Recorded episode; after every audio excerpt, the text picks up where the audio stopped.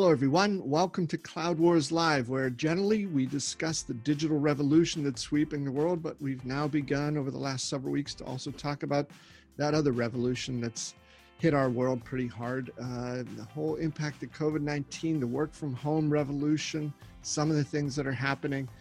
And our guest today to help us look a little bit about what's going on now, how to prepare for the future, how to get into that, be ready when the next wave of change hits us, is Charles Araujo.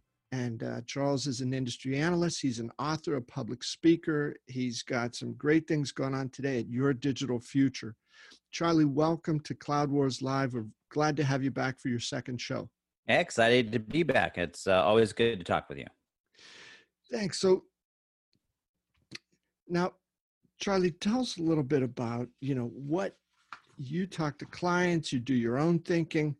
What is going on here on, you know, around on around April 20th? What's the top of mind things that you hear from people or their their level of concerns? I think everyone is uh, is probably concerned about a lot of the same things in in that what we're all dealing with is the uncertainty factor here of just how I mean leaving the politics of this aside of whether or not we should have seen this coming in terms of a big pandemic, there's no question. I mean, I've I've been watching this fairly closely, and yet, you know, at the beginning of March, I was in California for my father's 70th birthday, and we were talking about it. But I certainly didn't foresee the enormity and the suddenness of this. That just it just came down like a cinder block, just boom, and like overnight. And so that creates a lot of anxiety. I, you know, I, we're I, for my standpoint, I'm still unsure of exactly how this is going to play out. How much of this is just driven by that abruptness, and so therefore people are just sort of really locking down and, and taking a wait and see, and how much of this is truly long lasting, at least from an economic standpoint. So, I think that uncertainty uh, is certainly the the big elephant in the room, and and it's a really debilitating factor. I mean, it's something that we certainly have talked about from an organizational change perspective when when we are uncertain as humans we start locking down and i think we're mm-hmm. all collectively living that right now.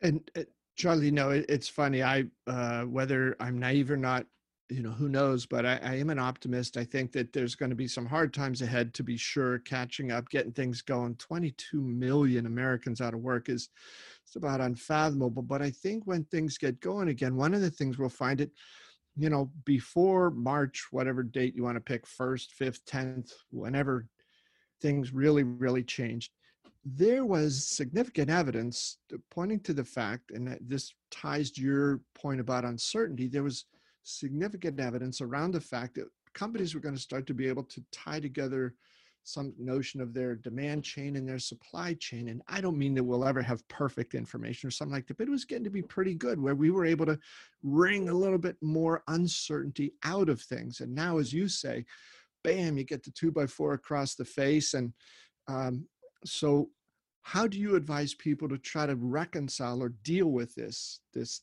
you know, big uh, boogeyman of uncertainty here?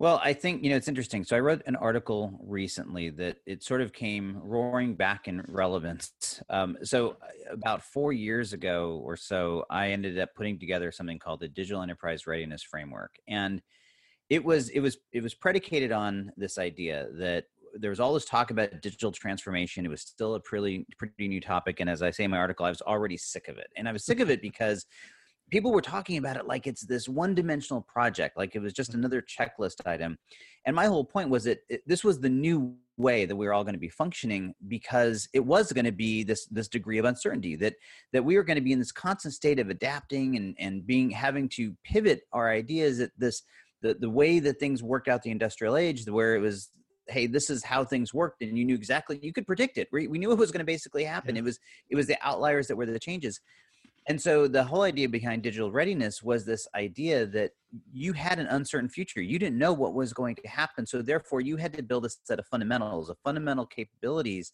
that gave you resiliency, that gave you the ability to pivot and adapt.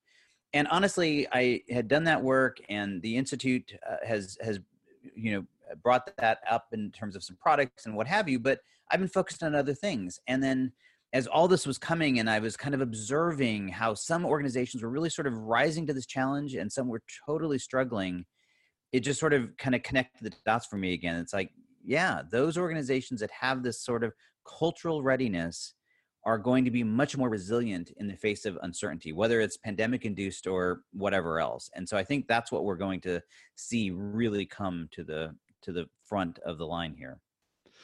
Um, uh, I was laughing when uh, you know you mentioned that thing about being sort of sick of uh, some of the terminology around transformation and so on like that. And I, I think um, one of the times about a year or so ago, but somebody said digital transformation is that like when I can deposit a check uh, using my phone?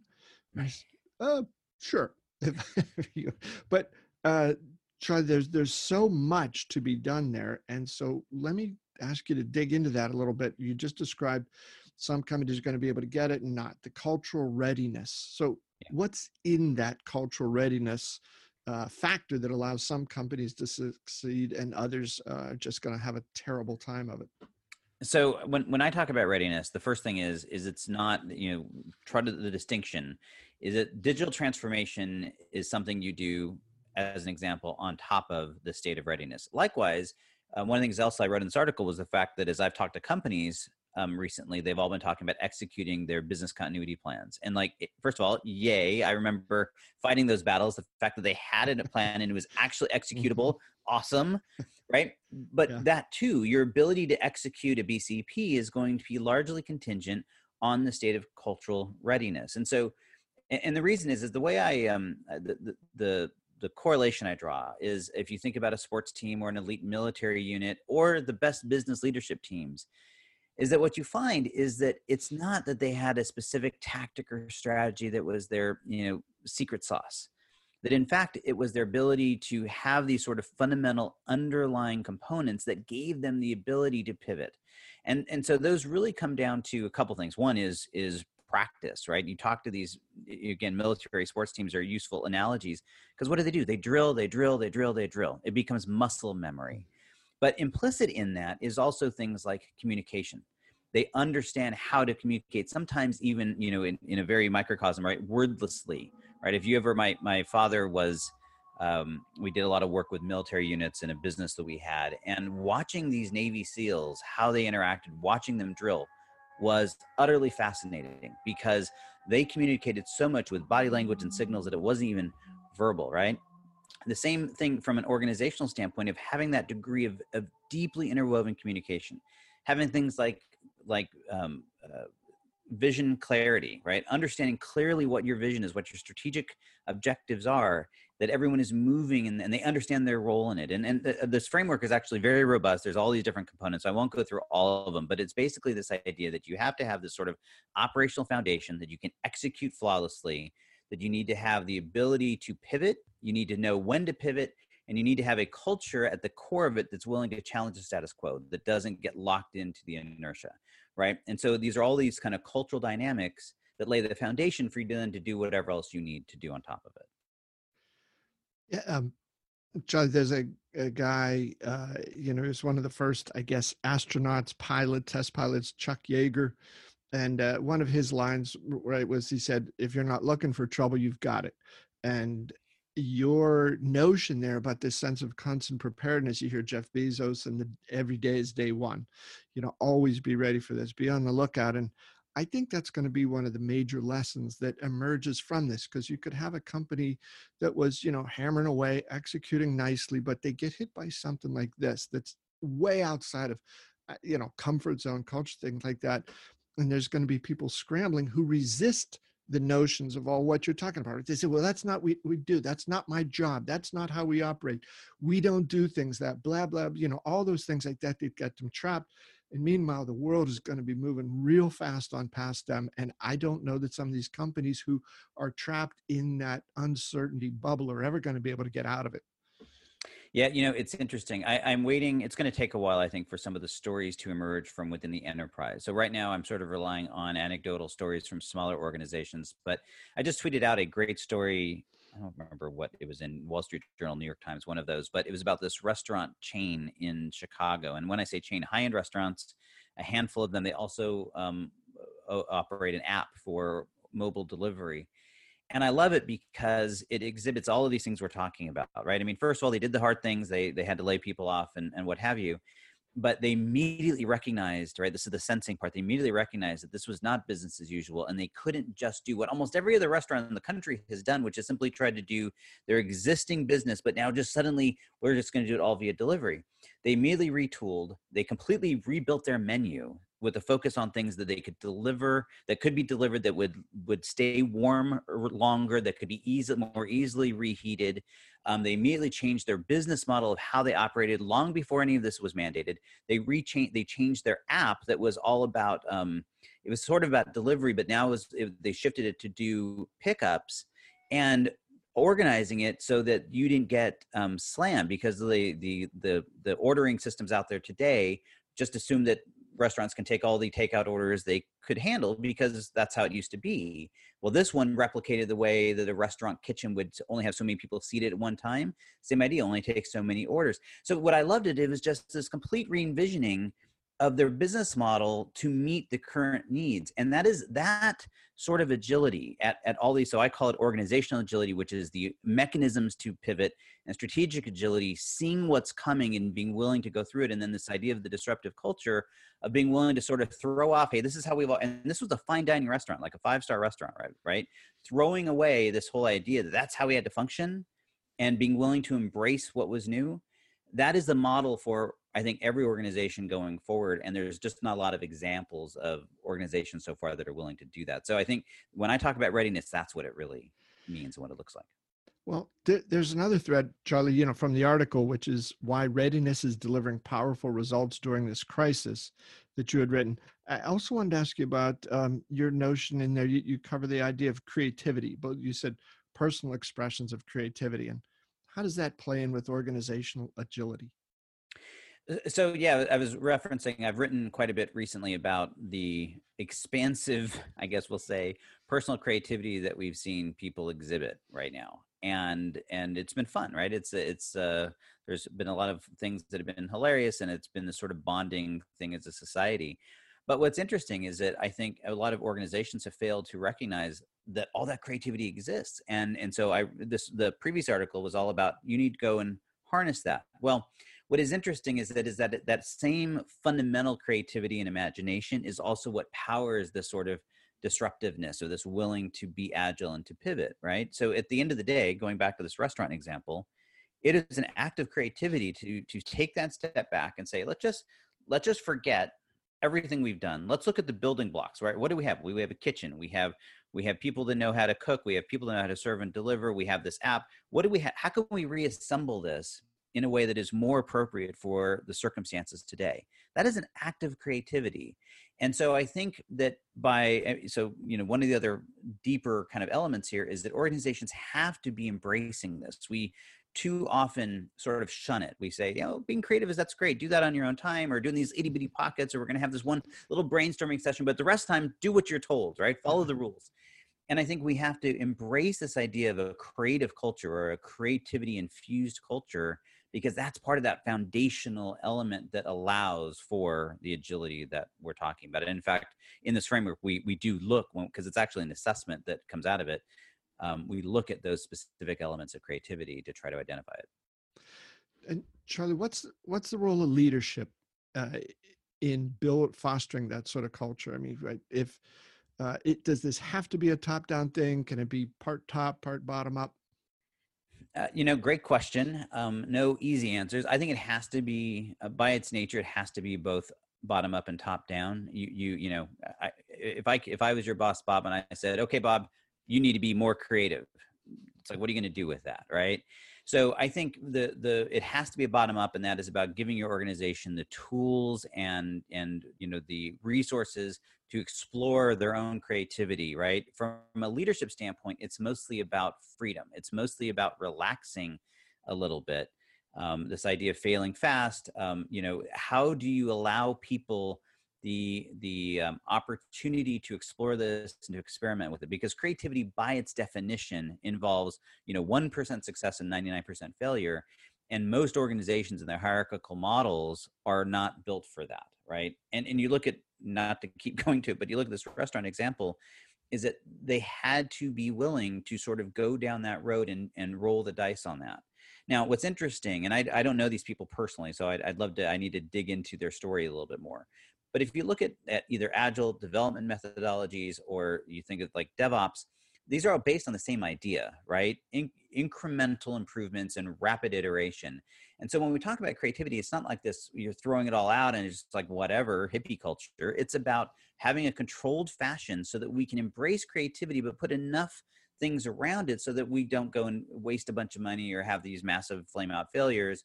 And there's a bunch of other pieces to it, but I think that it they all go hand in hand because I cannot create this type of organizational agility if I have a workforce that is petrified to take a risk or to have any kind of a failure. So they have to go hand in hand. And I think one of the reasons why uh, people in organizations sometimes have that paralysis that you just described is they don't understand you know two rings out from their little world in the company the company is builds the silos reinforces the silos the cultures perpetuate that strengthen them thicken them and so on. And then you know sometimes management is surprised well why didn't you just do this? Like uh, uh, you know we we didn't know. And uh, charlie in some ways you know i think where a lot of companies are going to have to maybe start and there will be certain other companies that will have to come back in and reinforce it something that they're perhaps already doing quite well is what business are you in today? Right? And a restaurant could have said we're in the you know bringing people in at the fancy tables fancy food delight to me uh, okay that's fine up until you can't do that anymore. So there there i think will be a reordering of the fundamental sense of not just you know a fancy mission statement but what are we all about here? And i hope I think that one of the things that's going to happen here is more of a focused and widespread um, emphasis on what is the customer what do they care about in from us right? Is it the product? Is it the service? Is it the experience? Is it dependent you know on and on down the line? I, I, the, the right sort of companies will have the culture to get that. And i think as you're saying here if you don't have that mindset if you don't have that willingness to deal with that, the, the uncertainty will crush them. Uh, and I, I wonder if that resonates with what you've been thinking. Yeah, no, no question about it. I think, and and the experience that you're talking about has been one of the ones that left me slightly scratching my head, especially at the beginning of this.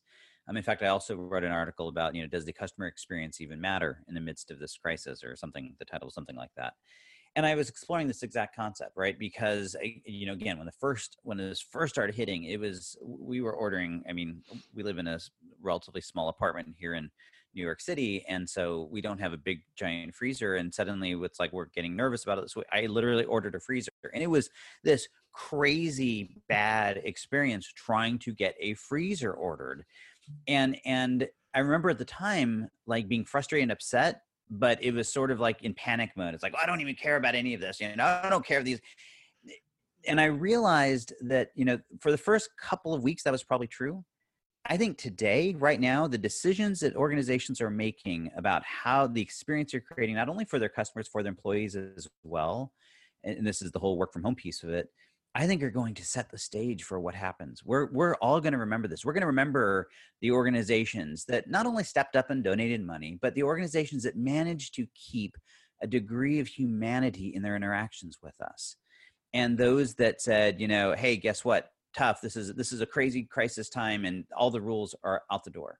Right? I, I think that we're all going to remember this. And and yes, we will all have grace but I think the ability to maintain that is going to be absolutely critical. And and people ask me how, and and I I tell them very simply, it's simply acknowledging our humanity across every. If if you are confused at any step along the way here, if you simply remember the humanity of the situation and this is a great moment to just if you were ever questioning whether or not we're all in the same boat well you know it now right we're all in the same boat and if you can infuse that into how you function, how you operate, it is this amazing thing that just breaks through all the corporate culture BS and all the inertia of that's not my job. It, it, it just throws all that out the window. And so I think it's um I think it's a great opportunity, and I, I think we're going to see a massive shakeout in the end um, of organizations that come out of this so much stronger and have grown so much, and those that just crashed and burned because they couldn't respond.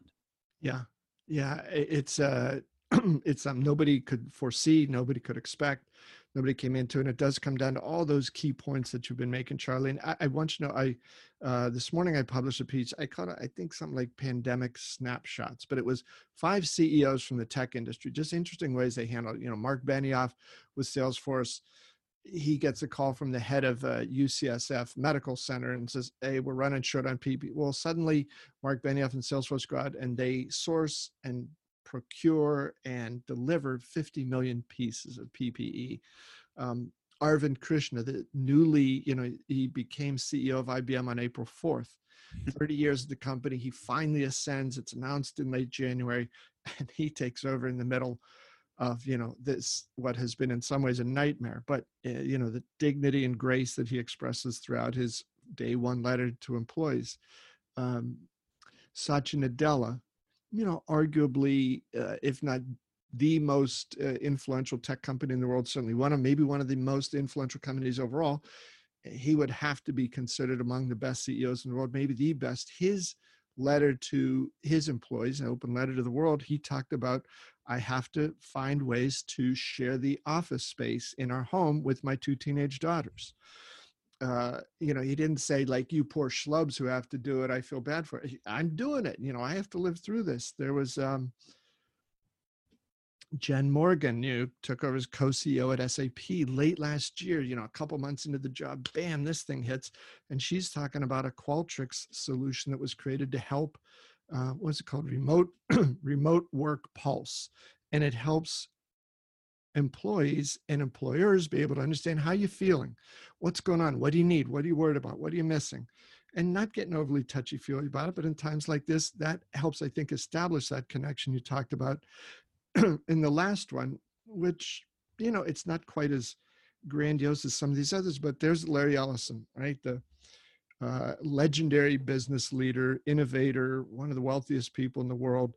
He made his first YouTube video uh, within the last week, and it was to talk about not Oracle, but he's talking about their customer Zoom and how Zoom has become this essential part of the global economy. So we are seeing from the top down some remarkable expressions of uh, capability, of commitment, of courage. I think of compassion and uh, I, I just yes, there have been some big mistakes companies here and there have made, but there are also wonderful examples of true leadership like this that I think are going to inspire people. Give you an example of, you know, don't be so worried about the boundaries. Don't be so worried about what we've all done in the past. And here are some pointers maybe for if this is what you know these CEOs are going to be doing. What could I be doing differently? What should my team do differently? So sorry yeah, no, for the long absolutely. spiel, but you your your thoughts today have really uh, you know triggered some of those ideas in my head yeah no I, I think i think you're dead on. I think that that it is it is um as someone who's worked from home for the last 20 years uh, it it's it's been uh, like a burden kind of to your point of uh, that you're talking about of of always making sure that you know there was no over noise because it was like this big thing. And now suddenly with it everybody it's like ah so there's dogs barking kids crying. It's like this is our life. And and it, and I love it because it has sort of finally brought this to the fore that you know why do we try to pretend that we're not humans that we don't have a life that we don't have kids and spouses and pets you know just because we have a job to do? Are they are they really at counterpoints? And i think again i think i think i there's going to be this moment of reckoning in the next whatever it is few months as the world starts to go back to some semblance of normal and people show back up at the office. And there's going to be some organizations going back all the way back to the beginning of readiness and resiliency there's going to be some organizations that think, okay, that was nice, checkbox, and now we're let's all go back to the way it was. And I think they're going to be in for a very rude awakening because this is going to be a cultural reset in almost every organization that has gone through this. And, and there's going to be others that are taking advantage of this opportunity, especially over the next few months after this initial shock is sort of waning, and we now are setting into this at least temporary new normal that that has started experimenting with new ways of working, of self-management models, of all of those things and to your point of of their leadership being willing to be human right? One of the things i recommended in one of my articles was like get your leadership team to go do a lip sync video like the celebrities are doing on zoom where everyone has a thing and you're playing right? Allow just embrace this moment because when that starts happening it's going to create this reset. And and so i think we're going to see this massive divide in a few months of those organizations that somehow forgot everything that we're all living through and try to put it all back and they're gonna this genie's not going back in that bottle and there's those that embrace it and are rewarded handsomely as we come out of this because of it. So I, you know, I, I first of all applaud you for knowing all those stories off top of your head. That's impressive. But um, you know, those are great stories, and you're absolutely right. Those are the lessons, the the the, the examples that we should all be following. Charlie, last thing I want to ask you about here is so you know you, you talked about that need for a an acknowledgement of our humanity. Um, in the whole work from home revolution that I think is going to really accelerate that and, and signal the importance of it. So, uh, a quick aside uh, the, the one element of humanity that I hope uh, we can still wring out of this system is mouth breathers on on zoom calls or you know on conference calls. So that one I, i'm not going to give up on that. But um, what's your sense and i know this is really broad but you know hit a couple parts of it if you like. Um, there's a lot of people in a lot of companies and a lot of industries who are going to say at some point, I am more productive working from home than I was going to the office. I also feel better about myself because I don't have to spend 30, 40, 60, 90 minutes a day getting back or forth from work. I'm able to balance this work life mix even better than I was before. I'm going to insist on, I'm going to work from home now. Is this going to be 10%, 20, 50? What do you think? Uh, as far as percentage, that's a really good question, and I'm not sure I have a good answer. I think I, I agree with you. I think it's going to increase. I think there there has always been a a latent, uh, a, a high degree of latency in terms of people that wanted to do it and their organizations had policies or whatever that would stop them and, and i think it's going to be harder for those organizations to keep fighting that off because again we've proven it can work um, you know so I, so I think you know what that percentage is I don't know um, I, but I will say this I think it's also going to be important to recognize that while there I mean like I said I've worked from home for 20 years you couldn't get me back into an office it didn't I don't care what you put on the table right um, and I agree with you. I personally, what I love about it is the ability to do. I don't even call it work-life balance. I call it work-life integration. That you know, I get these micro moments, and it just for me, it is immensely more productive. But I've also learned how to build the boundaries and all that. I, I can also guarantee there are a whole bunch of folks out there that are counting the days and minutes because they have to get back to the office, right? They have they are having trouble finding that balance or creating that space, and they miss that. I, I hired um, this is 20 years ago. I hired this woman and I was, you know, pitching about the beauty of working from home and she couldn't do it. She needed an office. She needed the structure she needed.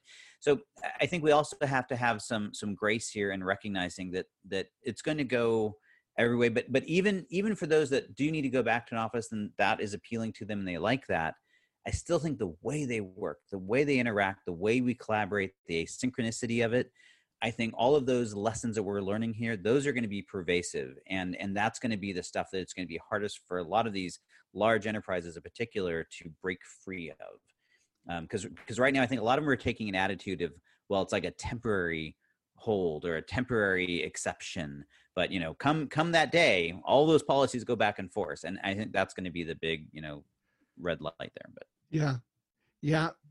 Charlie, has been a great discussion. Uh, love your points on a number of these different issues and resilience, readiness, and how those all come together. Do you have a final thought you want to leave everybody with? You know, my, my only final thought if you're an enterprise leader, kind of trying to figure out where to go with all of this, the, the, here's the, the, the biggest mistake you could make would be to see this as temporary and to just sort of wait it out. I think we're we're at this point now where you know my hope is that you see this as a massive opportunity and you want to use this time to experiment, to play with ideas, to allow your own humanity to flow through and and just don't squander this this is a an, we I, well i hope anyway we're never going to go through this again so take advantage of you know in in the create in all the negative aspects of this find this opportunity there there is this silver lining here if we choose to see it Great, great advice, Charlie. Um, t- please uh, share with everybody where they can find you, more of your work.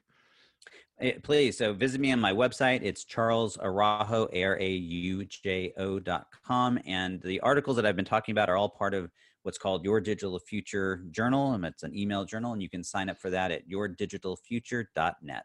So appreciate it Charlie, thanks. Uh, great stuff today. And for all of you folks, I just want to mention too, um, I, I, I second Charlie's notion to go and read about your digital future. Some great stuff going on there. This is Charlie's second appearance with us here on Cloud Wars Live as uh, Araujo on transformation. And we look forward to seeing you next next month, Charlie. Uh, when we'll we'll check in and see how things are going and how the world looks then. Thanks, Bob. Thanks to all of you for being with us here. Thanks for coming back to Cloud Wars Live. Stay safe, stay healthy, stay generous. We'll see you next time.